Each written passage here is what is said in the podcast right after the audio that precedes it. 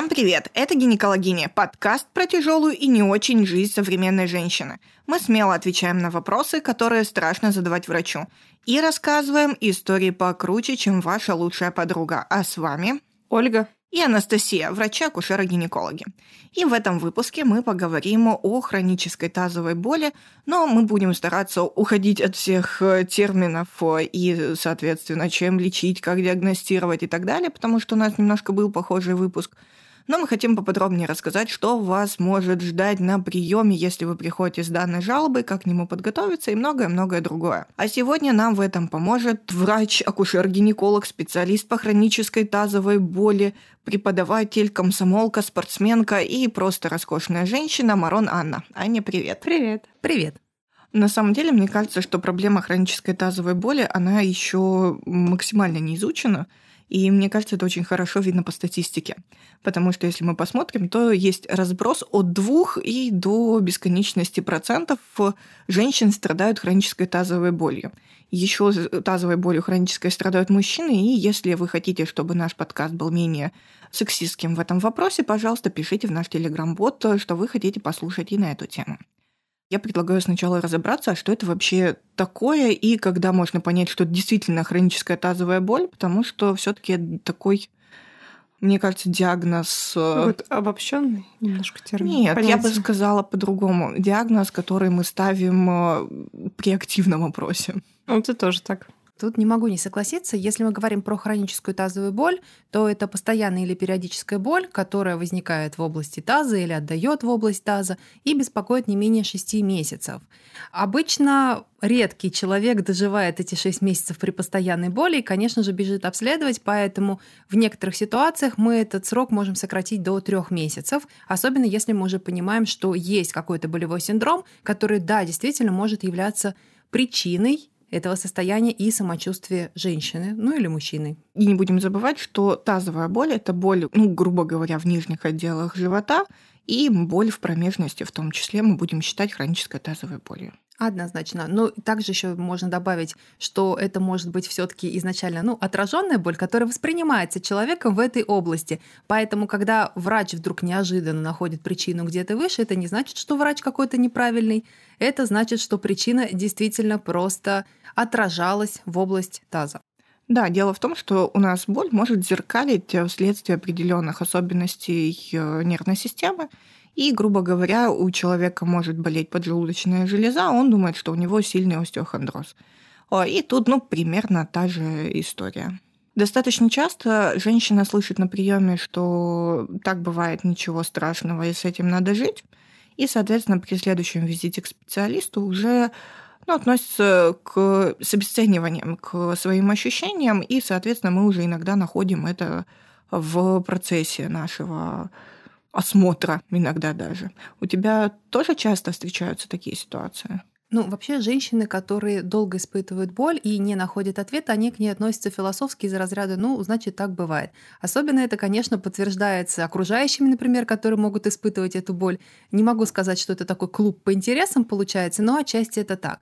Да, действительно, пациентки, которые научаются жить э, с этой болью, относятся к ней, ну, скажем так, более спокойно, иногда умалчивают на приеме, и тебе действительно приходится задавать вопросы, активно спрашивать, прежде чем пациентка признается о том, что это действительно существует. А когда спрашиваешь, а почему же вы молчали, а потому что до этого сказали, что ну так бывает.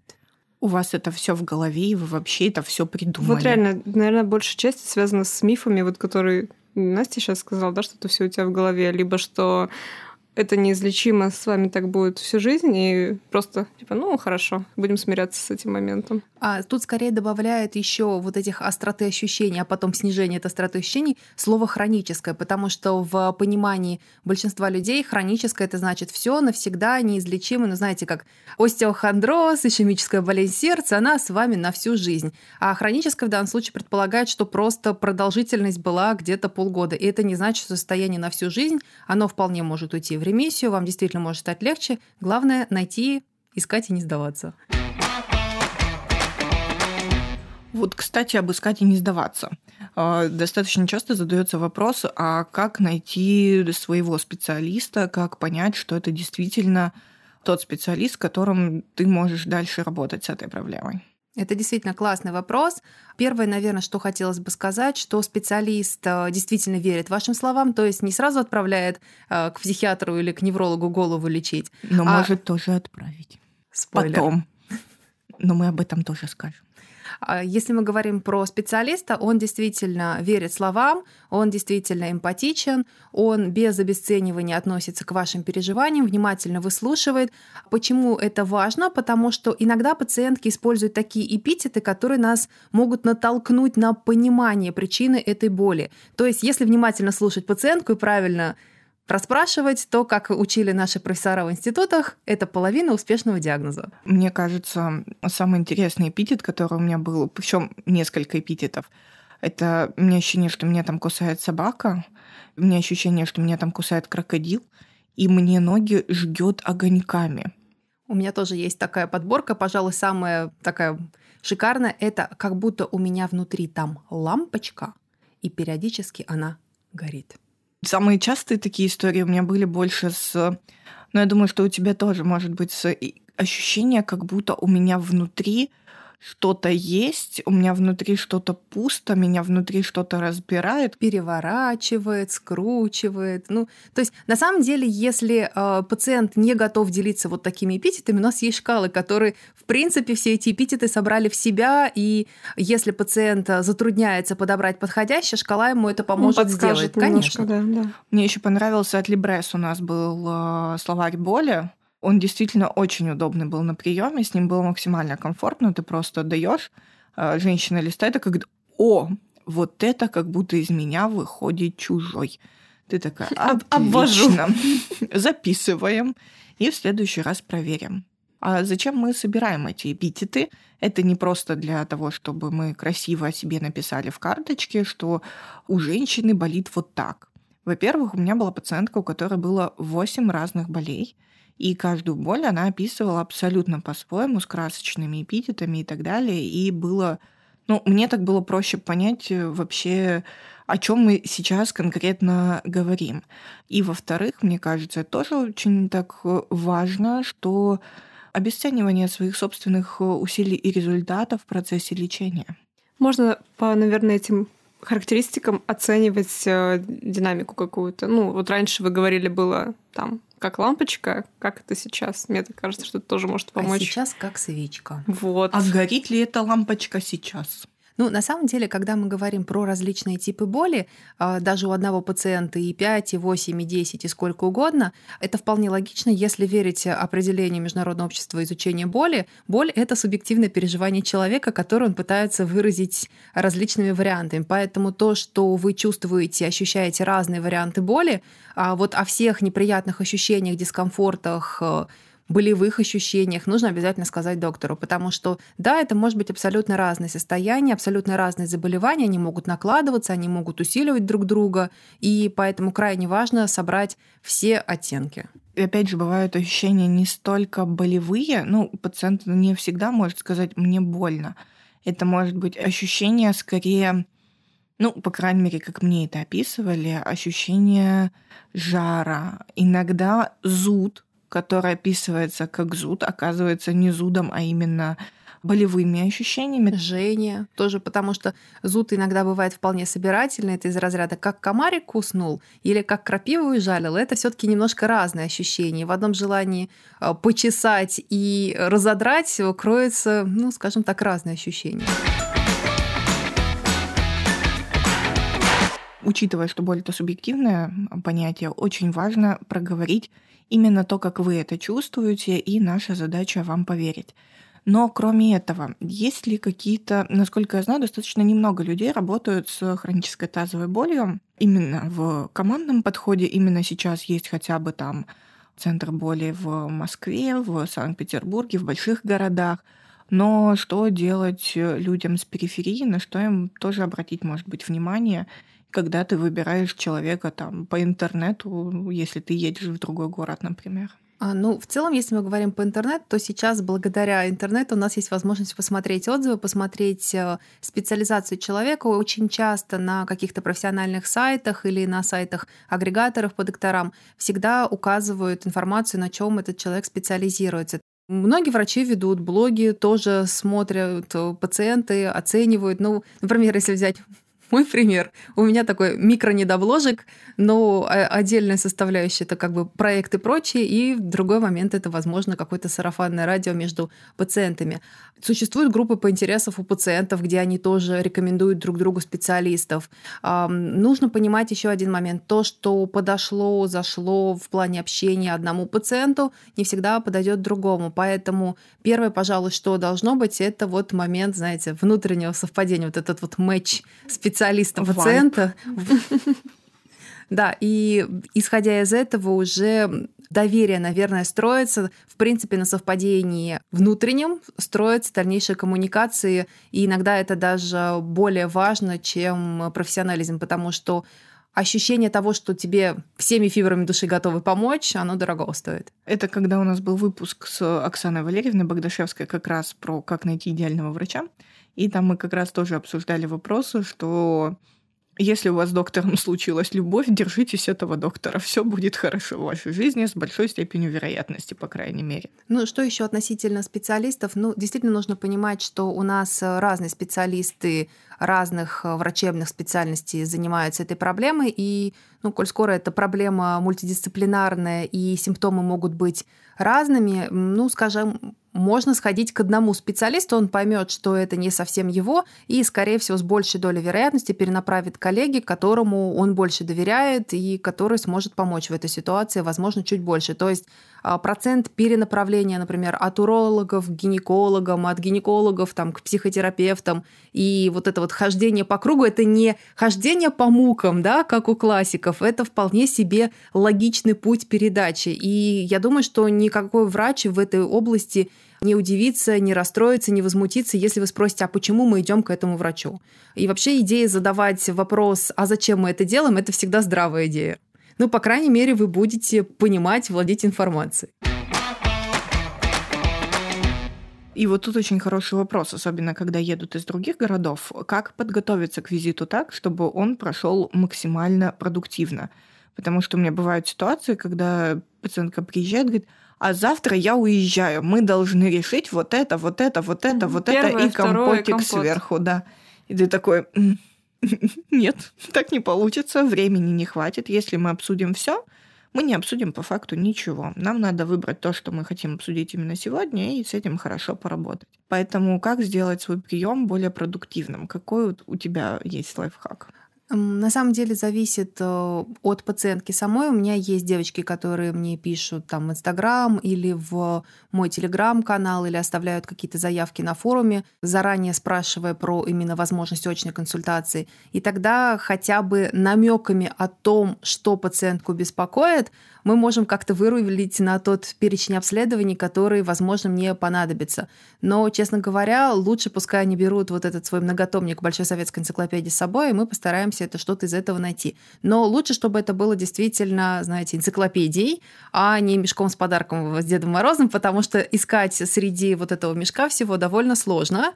А если это будет разложено по годам, то это будет шикарно. Но топ, наверное, пациенток – это пациентка, которая мало того, что привезла эту всю энциклопедию с собой, она по годам выписала, что и какие препараты она принимала. А потом она пришла ко мне в кабинет и сказала, а вы мне дадите свою рабочую электронную почту, я вам прямо сейчас свой анамнез скину. Вот, у меня была девушка, причем не одна девушка, причем это почему-то программисты. Она мне скинула на электронную почту, ну уже мы обменялись на приеме, а, таблицу, показатель, а, его уровень и, соответственно, по датам, когда она все это сдавала. Это не самая комфортная для меня форма представления, однако это было достаточно быстро и достаточно удобно. По крайней мере, максимум, что можно было получить, я прочитала, и уже можно было работать с более наводящими вопросами и не начинать все это дело заново в поисках.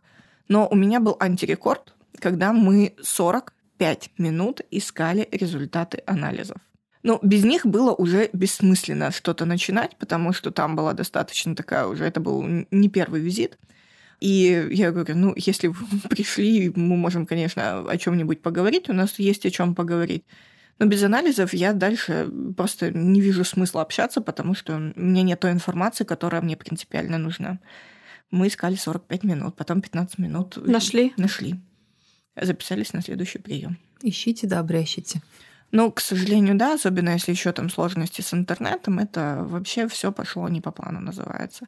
Поэтому, если у вас есть возможность не зависеть от интернета, что-то скачать, распечатать э, бог с ним, это может быть в электронном виде вполне себе. Более того, обычно я предлагаю еще пациенткам заранее, если они знают, что они едут из другого города на короткий промежуток времени, скинуть свои документы на электронную почту администратора и попросить передать врачу. Если там врач не успел, это уже наши проблемы. Но обычно я примерно тогда прикидываю, а удобно ли, что женщина записалась именно так. Возможно, я ее немножко перенесу, чтобы, например... По циклу попасть. А, по циклу попасть. Например, это бывает... Э, смежные специалисты. Смежные специалисты. Да. Чтобы я понимала, что меня есть на это время, да, то есть когда мне сказали, что у меня там, не знаю, пациентка из другого города, она приехала, ну, у нас есть два дня. Я говорю, да, записывать ее последним временем в дневной прием, и у нас будет э, вся ночь. Э, вся ночь, чтобы я развлекалась как могла.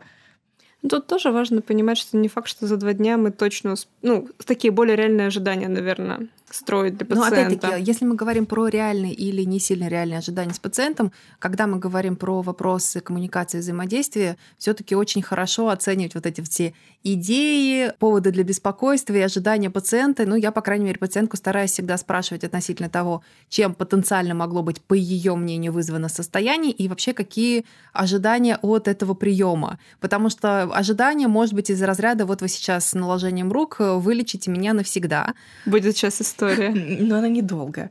А, у меня хронические головные боли. Ну, там не только, но и в этом в том числе.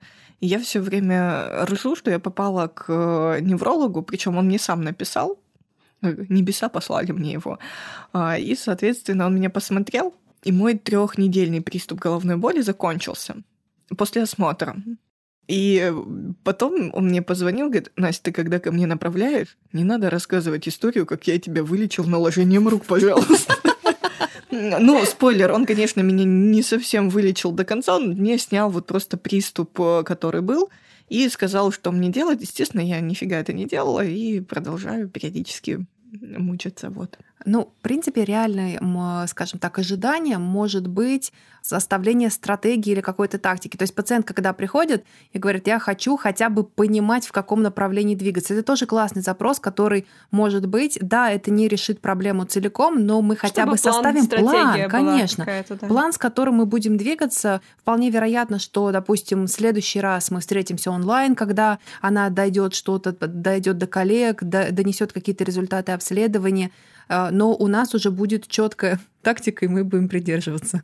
Ну, мне кажется, это одно из самых э, важных ожиданий от первой встречи, по крайней мере ждать, что сразу будет... Э, Волшебная таблетка, да, так не сработает. Ну, честно говоря, если мы говорим про пациентов с хроническим болевым синдромом, то тут иногда существуют крайности из разряда «вы у меня там 10, 20, 105 доктор, и я, в принципе, ничего уже от приема не жду, или вы моя последняя надежда, и я от приема жду все. И вот и то, и другое, я даже не знаю, какая-то манипуляция. В первом случае надо показать о том, что ты, смотри, я вот 106 и последний, а во втором случае надо, скажем так, тоже доказать, что ты действительно достоин этой последней надежды. Это не самый удачный вариант. Все-таки коммуникация и здравое взаимодействие где-то посередине. Я всегда очень боюсь, когда ко мне заходит доктор, вы моя последняя надежда. Ты думаешь, господи, что я сделал не так?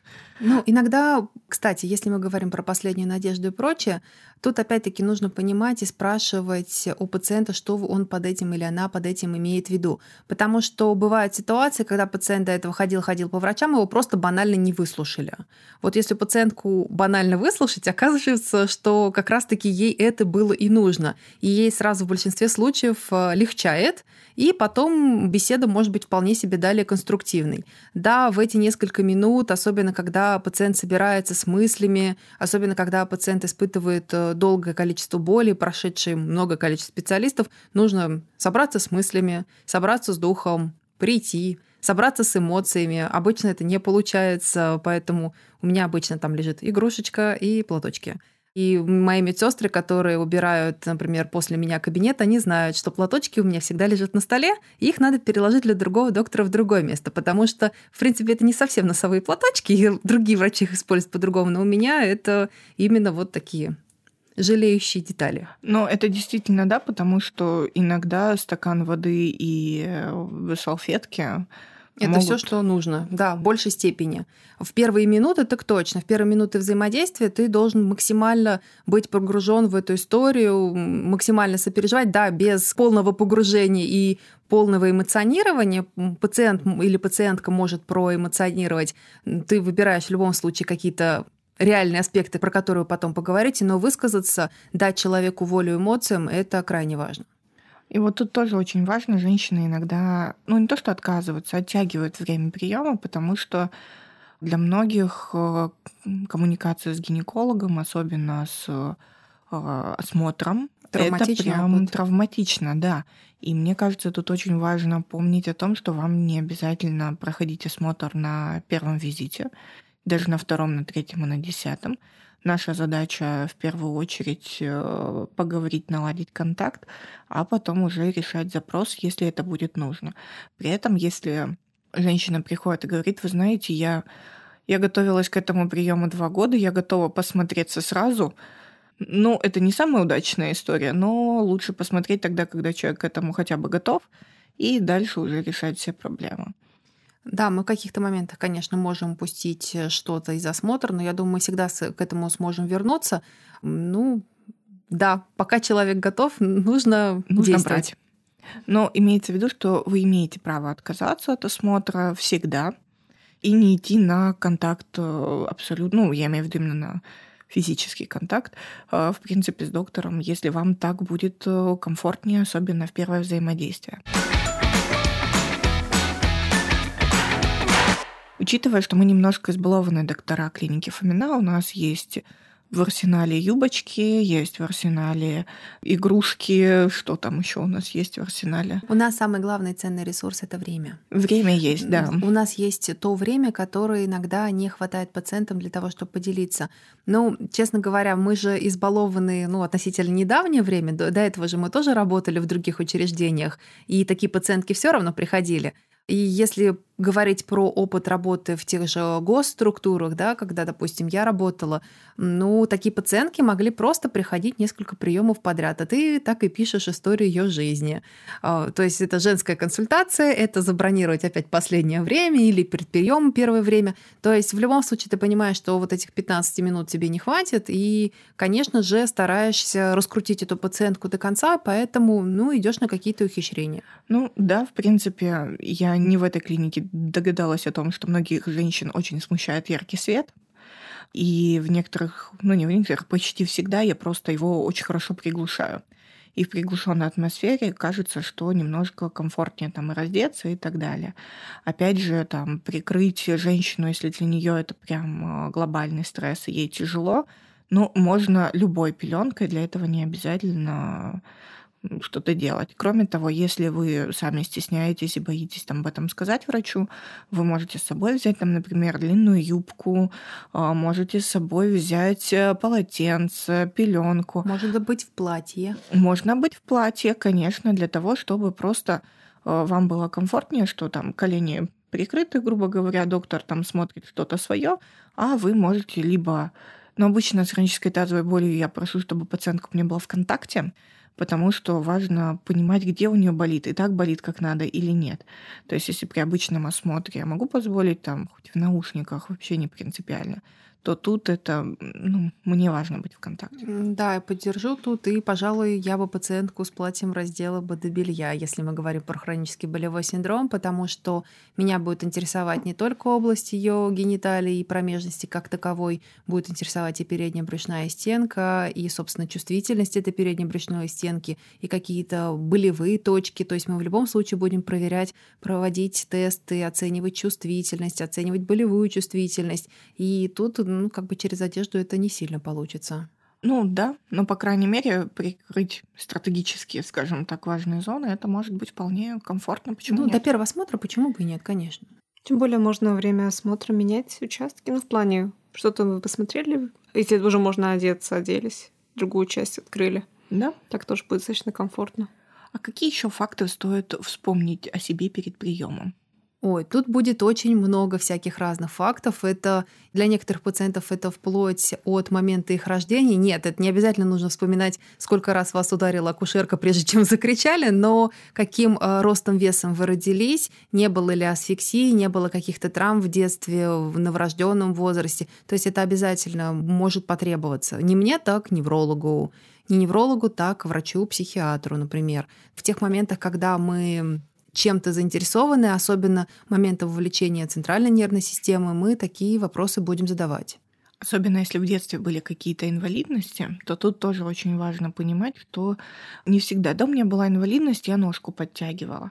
А потом ты начинаешь смотреть карту, и выясняется, что там у женщины спина бифида, и, соответственно, это расщепление позвоночника. И, соответственно, у нее есть проблемы с мочеиспусканием, дефекацией и так далее.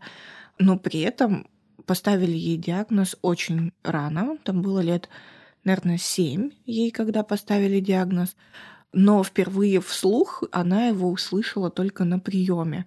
Уже ей было 32 года, и у нее уже было двое детей, благо у деток все хорошо, но ей не проводилась никакая специфическая профилактика, а спина бифида это такой ну, скажем так, эм, порог развития, при котором, если мы знаем, что у родителей он есть, у кого-то из родителей, мы назначаем совсем другие дозы, там, например, фолиевой кислоты, чтобы снизить риски у малыша. Но тут ей прям повезло. Ну, плюс все, скорее, перенесенные заболевания нас тоже будут интересовать инфекционного плана. Даже если у вас был однократный эпизод высыпания герпетических, это тоже может быть важно, потому что это тоже может давать болевые синдромы.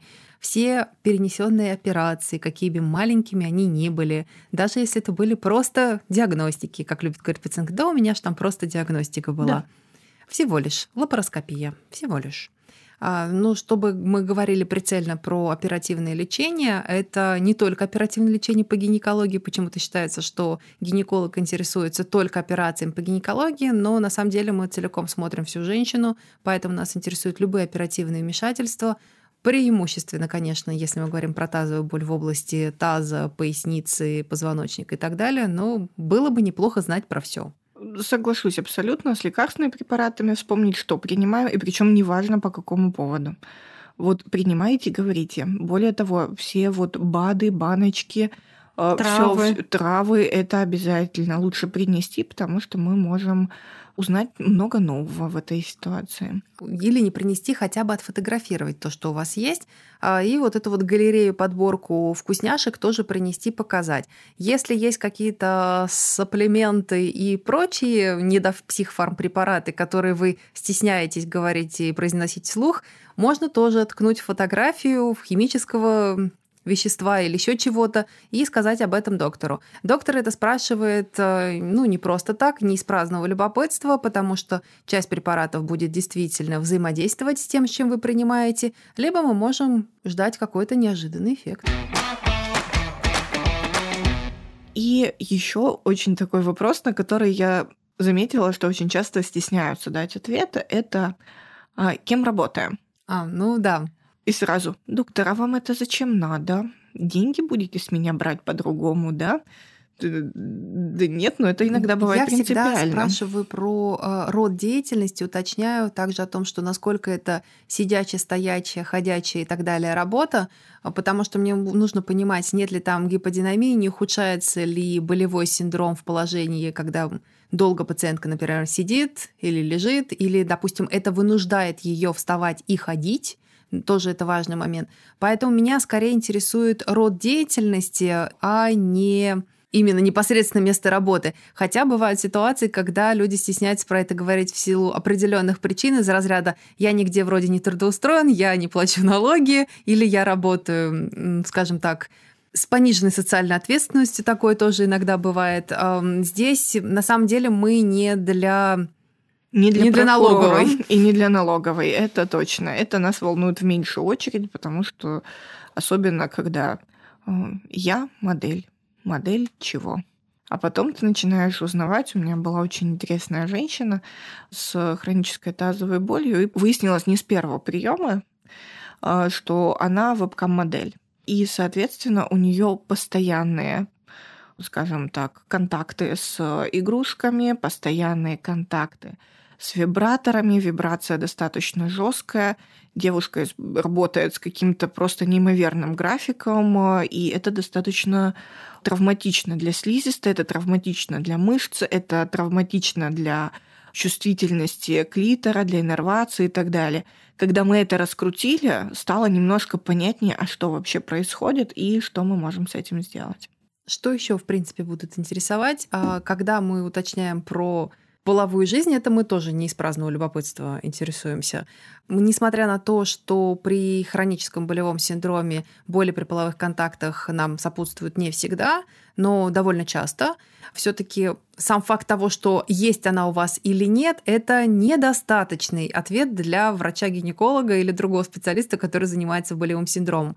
Потому что если она у вас есть, мы за вас очень рады. Теперь нужно понять, есть ли у вас боли или нет во время этого. А если у вас ее нет, это не значит, наверное, что потому что вы этого не хотите. Возможно, вы этого не хотите тоже по причине боли, и организм вас защищает таким образом. То есть вполне вероятно, что мы здесь столкнемся с синдромом тревожного ожидания боли. Именно поэтому мы ограничиваем половые контакты. Поэтому сам факт э, абстиненции, то есть отсутствие половых контактов или наличие он их, это важный аспект. И когда мы говорим про половую жизнь, мы говорим про все варианты контактов, а не только про пенетративный секс, хотя про него мы говорим, ну, а, постоянно. И более того, если бывают ситуации, когда боль, э, особенно при, например, эндометриозе, это очень выражено, боль при глубоких проникновениях, особенно если это там поза собаки и так далее.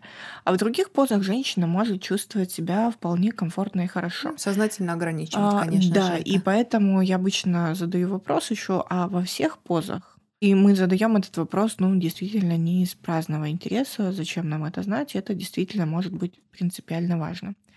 И, кстати, о работе еще тоже я обычно уточняю, насколько интересный график – Потому что при перенапряжении, при депрессивных эпизодах, если говорят, что там, не знаю, а, у меня прекрасный босс, дай бог ему здоровья, и чтоб он Недолгих лет жизни? Недолгих, да, очень, дай бог ему здоровья, но ненадолго. То, соответственно, становится иногда понятно, что может быть связано и со стрессовыми переживаниями, и не раз такое было, когда пациент менял работу, пациент э, Ладно, это я не рекомендую прямо, но когда пациент менял полового партнера, то, соответственно, партнерку тоже иногда можно поменять, а, то, соответственно, у него улучшалось состояние значимо. Ну, все, что влияет на нас, все вот эти стрессы окружающие, межличностное какое-то взаимодействие с кем-либо, с боссом, с коллегами по работе, с семьей, с партнером, с друзьями. То есть это все с родителями. Нас... Ну, я говорю, в семье. Да, это все на нас влияет. Здесь где-то должно быть Настя Арбузер. Но на самом деле у нас стрессов действительно много, и самое важное, пожалуй, здесь отметить свой ведущий триггер, который может запустить или ухудшить э, процесс. То есть бывают ситуации, когда мы выровняли пациентку, ей становится намного лучше, жизнь играет новыми красками, а потом она выходит из отпуска. Или а потом с вахты вернулся партнер. Или а потом позвонила мама. А потом позвонил бывший, блин, ты опять к нему вернулась, да что И потом такое? она возвращается ко мне, соответственно. И как в мультике, шо, опять?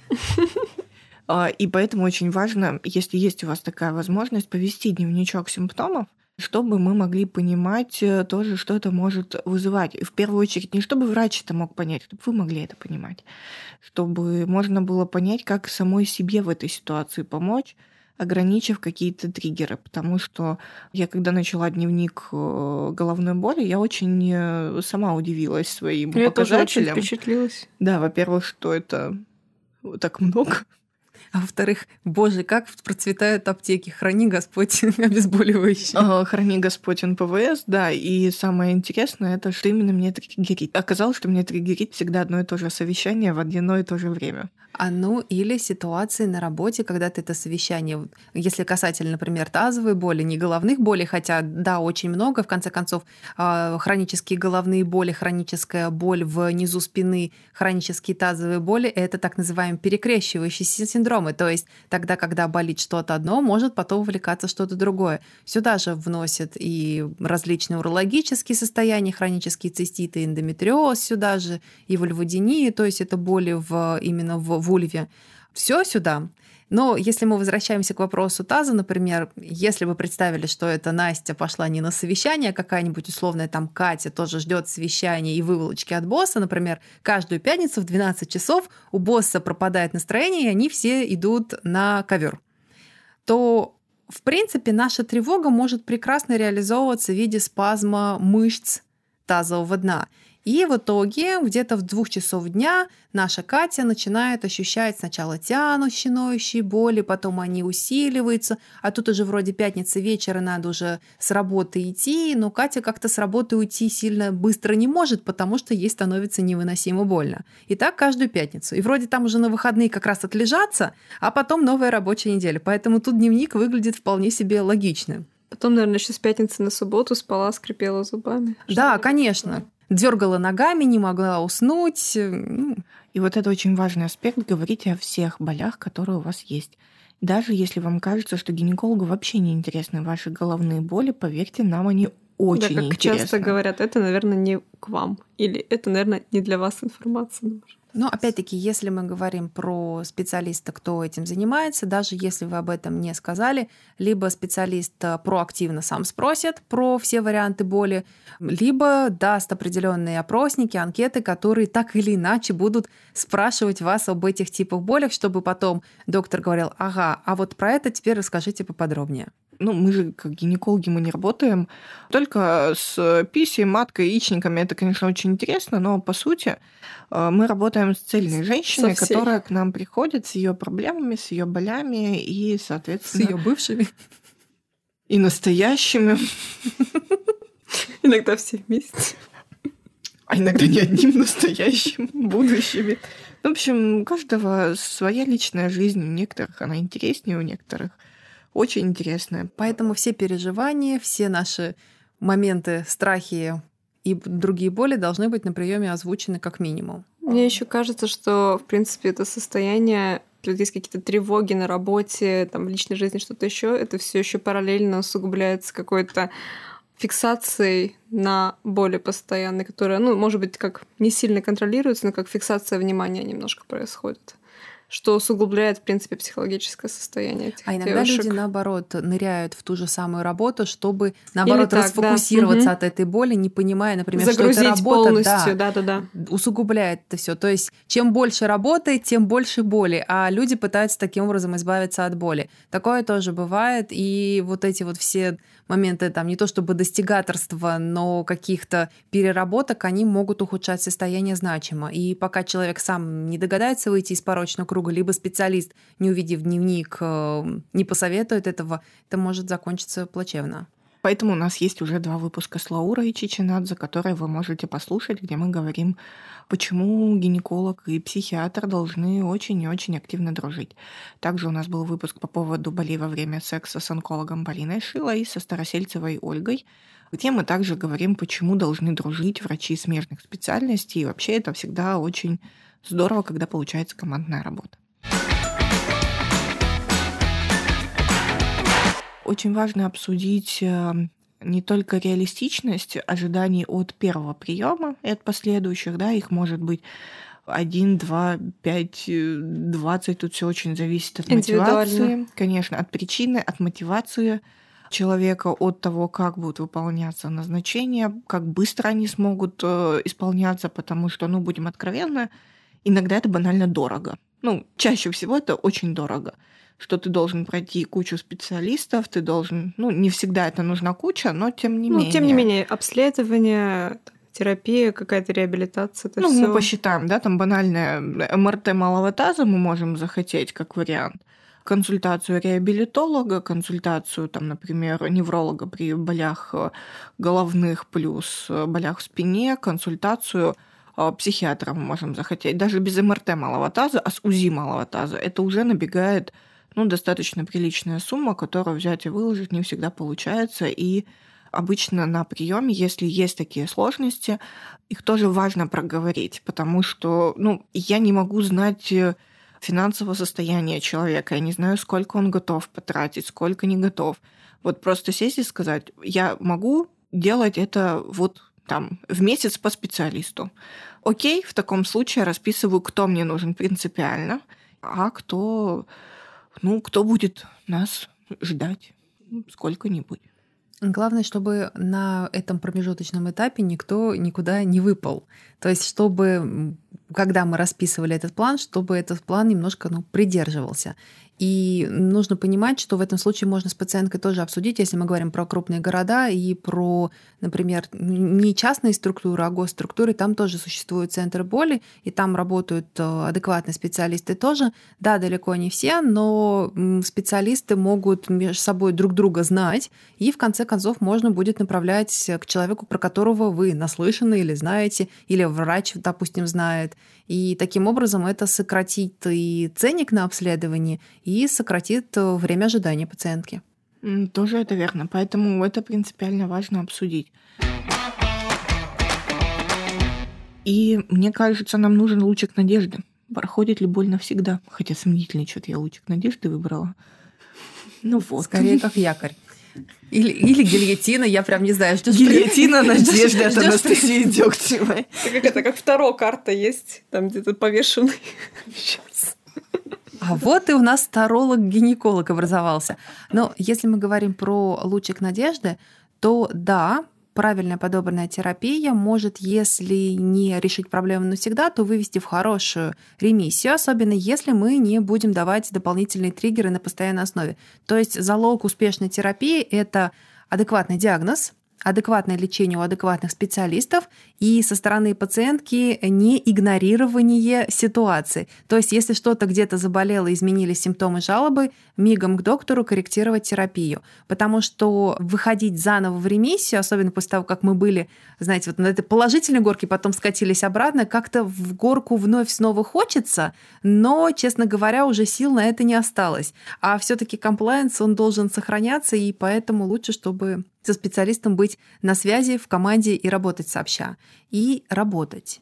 К сожалению, идея о том, что пациент с хронической тазовой болью, ну вот у него все пройдет, ему все вылечит, это, к сожалению, не совсем так работает. По меньшей мере придется обследоваться, либо принимать препараты, которые назначили специалисты, проходить курс реабилитации, который тоже будет требовать от вас выполнения домашнего задания, плюс модифицировать свою жизнь так, чтобы не болела или минимально болела, то есть убрать все психотравмирующие факторы, убрать все факторы окружающей среды. То есть если у вас на работе неудобная сидушка, и вы сидите по 8-10 часов в сутки, возможно, вам не подходит это кресло.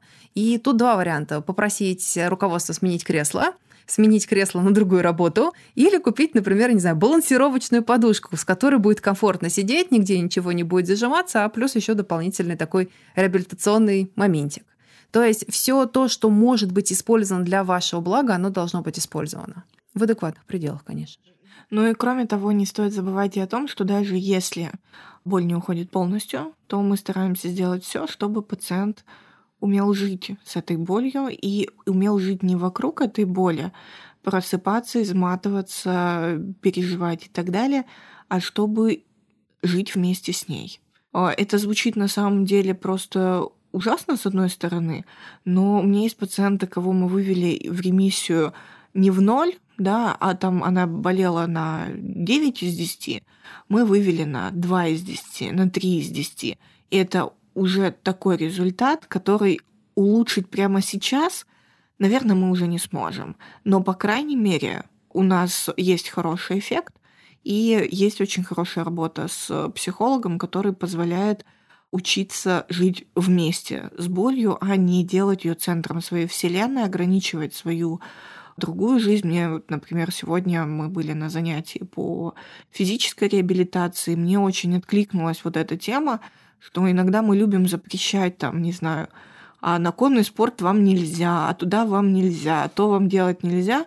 Но ведь, по сути, наша задача научить пациента жить так, как он привык, но компенсировать все то, что мы можем компенсировать, ну, конечно, скажем это так. Как, это как какая-то, вот знаешь, ограничительная диета из разряда можно полугурца, а вечером сухарик. А радости жизни это абсолютно не добавляет, а главное, к чему мы стремимся, чтобы у человека было адекватное качество жизни. И если на это придется при этом какие-то ограничения провести или наоборот добавить что-то в свою жизнь, ну, значит, так тому и быть. И вот еще, мне кажется, тоже очень важно сказать, а как помочь себе не в плане физической, да, а в плане моральном. Как помочь, может быть, близкому, если он сталкивается с этой проблемой. Потому что бывают ситуации, когда, там, не знаю, как сказал мне мой муж, ты можешь работать меньше. Или, ну...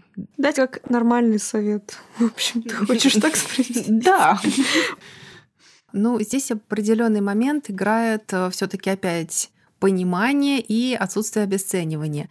Если вы не находите поддержку у близких, а, ну, я, например, если я понимаю, что у пациентки травмирующим фактором идет взаимодействие с семьей, например, там, с супругом и так далее, может быть, это связано с тем, что супруг просто не понимает, что происходит с его женой. И тогда я приглашаю его на прием тоже, где вкратце объясняю, что происходит, как он может помочь. И если человек а, понимающий, то тогда это будет работать. И было интересное исследование, где партнеров разделили на три большие группы. Это было для пациенток с диспариуниями и с вагинизмом, но, в принципе, я думаю, это можно экстраполировать... Это с болями при половом контакте. Боли при половых контактах и невозможности полового контакта как факта. Если посмотреть на три подгруппы партнеров, то были подгруппа партнеров те, которые действительно переживали, такие эмпатичные, из разряда «Окей, тебе больно, давай мы этого не будем делать». А партнеры агрессивные, которые говорили о том, что, ну, слушай, почему ты не можешь быть нормальной? Вот там Дуся, Муся могут, а вот ты не можешь. Маша шпалы кладет, и ничего. А ты тут э, три минуты, да, постояла возле плиты, и после этого ты лежишь носками кверху, потому что у тебя там типа что-то болит. Ну а самый правильный, самый классный, поддерживающий это не тот, который тебя жалеет, а тот, который говорит, что давай мы с этим будем разбираться, мы вместе все преодолеем, и вот эти вот все маленькие неудачи и маленькие успехи он либо разделяет вместе с тобой, либо он празднует вместе с тобой. И... Ладно, Серега, ты нормальный. И на самом деле такая когорта, она когорта пациентов и партнеров, она небольшая, это правда. Но, честно говоря, людей, которые боятся, вот эти вот осторожничающие первая группа, их можно превратить в партнеров третьей группы. Ну, то есть им нужно просто объяснить, им нужно дать понимание, потому что они могут этого не понимать, не знать. Если мы говорим про других родственников, не обязательно партнера, то аналогично. Если же пациентка, ну, одна, ну, так случилось, то это всегда могут быть э, люди из каких-то определенных групп поддержек, там, каналов, форумов и так далее. Я понимаю, что бывают ситуации, когда человек заходит и попадает вот это, как некоторые называют, царство боли, где все очень плохо, все ноют, все болят, что у всех все ужасно, но э, на таких форумах иногда люди получают поддержку, иногда они узнают про тех специалистов, которые их выводят, и это тоже может быть положительным. Если мы говорим опять-таки про те исследования, которые были, было одно большое исследование про пациенток с эндометриозом, э, которые э, общались ну, в социальных сетях, и было отмечено, что пациентки узнавали очень много про эндометриоз именно из взаимодействия. Они переставали бояться этого диагноза, они понимали, что в принципе, у меня не так все плохо. А, они понимали, что они не одиноки, а момент социальной поддержки, а люди в социальной сети обращаются именно за поддержкой, это крайне важно. И был еще очень интересный момент о том, что люди, которые имели социальную поддержку и понимали, что они не одиноки в своей боли, и благодаря окружающим, которые не испытывают эту боль, и благодаря окружающим, которые испытывают аналогичные боли, у них боль снижалась. Чем больше поддержка, тем меньше боли. Чем меньше поддержка, тем больше боли. Э, Все это абсолютно логично и взаимосвязано. Коль скоро боль – это вот субъективное переживание, то чем больше мы имеем переживаний на эту тему, ощущение какой-то отвергнутости, стигматизированности, тем хуже мы себя ощущаем. Это так. Так что ищем поддерживающего партнера или превращаем партнера в поддерживающего, или, соответственно, идем за поддержкой к тем группам, которые испытывают то же самое. Потому что очень часто приходят женщины и говорят, все, я теперь почитала, я не могу родить, я не могу крестить, ничего не могу. А потом я вот почитала форум и поняла, что да, вон Маша у нас родила, ну да, там были сложности, но у Маши получилось. Ой, этой женщины получилось, у нее вот другое получилось. И, соответственно, конечно, это, мне кажется, очень сильно помогает. Еще один любопытный момент, когда мы проводили свое мини-исследование в телеграм-канале мы задавали вопросы подписчицам. Те, кто знали про наш проект, про наш форум, мы спрашивали их о том, что истории успешные, истории излечения или истории улучшения состояния, они вас вдохновляют, и многих действительно вдохновляли. Есть те, которых раздражают, ну, потому что, знаете, это злость на весь мир из разряда вот у всех получилось, а у меня нет, я вас ненавижу, зараза, вы такие, вам вот хорошо, а мне вот плохо. Так, это может быть, и главное, не замалчивать эти эмоции тоже, потому что когда мы не признаемся себе в этих эмоциях, мы скованы в терапии в том числе. То есть у меня была пациентка, которая... Я не понимала, почему у нас вроде с ней есть нормальные взаимоотношения и прочее. Я говорю, ну вы мне расскажите, как вы вот относитесь к там, не знаю, к той же группе поддержки, с которой вы столкнулись, или ко мне. Я всех женщин, которые я иду по улице, я смотрю, они идут, улыбаются, нормально идут, улыбаются. У них ведь, наверное, нет проблем. Я их всех ненавижу, они такие здоровые, такие классные, я одна тут иду со своей болью. Я говорю, а вы готовы с этой болью дальше работать? То есть нам потребовалось порядка шести встреч просто так поговорить про физическую боль, она просто не пускала в психологические какие-то интервенции, да, и тут он говорит, да, наверное, я готова как бы хотя бы в глаза этой боли своей посмотреть и, возможно, куда-то двигаться. И я сказала, соседний кабинет. И передала в заботливые руки врача-психиатра, психотерапевта. То есть э, где-то наши полномочия, как говорят классики, все. И тогда нам просто необходимо уже действительно командная работа, даже если пациентка, ну, скажем так, через меня отпсихотерапевтировала какой-то ну, негативный момент в своей жизни, отлично, здорово, значит, мы будем двигаться дальше. Правда, работать она уже будет не со мной, но мы всегда с этим ну, можем по крайней помочь. мере, шаг вперед она уже Конечно, сделала, я считаю, это что важно. это большой шаг. Мы, наверное, еще в описании оставим ссылку на форум Love Спасибо. No Pain. Обязательно. Мгм. И, наверное, сделаем еще подборочку. Куда можно еще обратиться, чтобы Поэтому посмотреть. абсолютно Мгм. смотрите в Описание к выпуску. смотрите в описании к выпуску, а также предлагайте свои варианты. Телеграм-бот такие у нас гинекологини существует, и он активно работает. Присылайте свои истории и предлагайте свои варианты поддержки. Мы всегда только рады. Аня, спасибо большое тебе, что ты сегодня к нам пришла. Мне кажется, что это было достаточно Емко, четко и по делу. Емко, четко по делу. И понятно, что мы можем рассказать, это может быть по вот этой причине, и тогда мы лечим так. По вот этой причине, и тогда мы лечим так. Но иногда важно понять, что просто эта боль может закончиться или все равно станет лучше. Рано или поздно мы, если будем работать только вместе, не один доктор, а именно вместе и врач, и пациент, то мы можем сделать очень и очень много.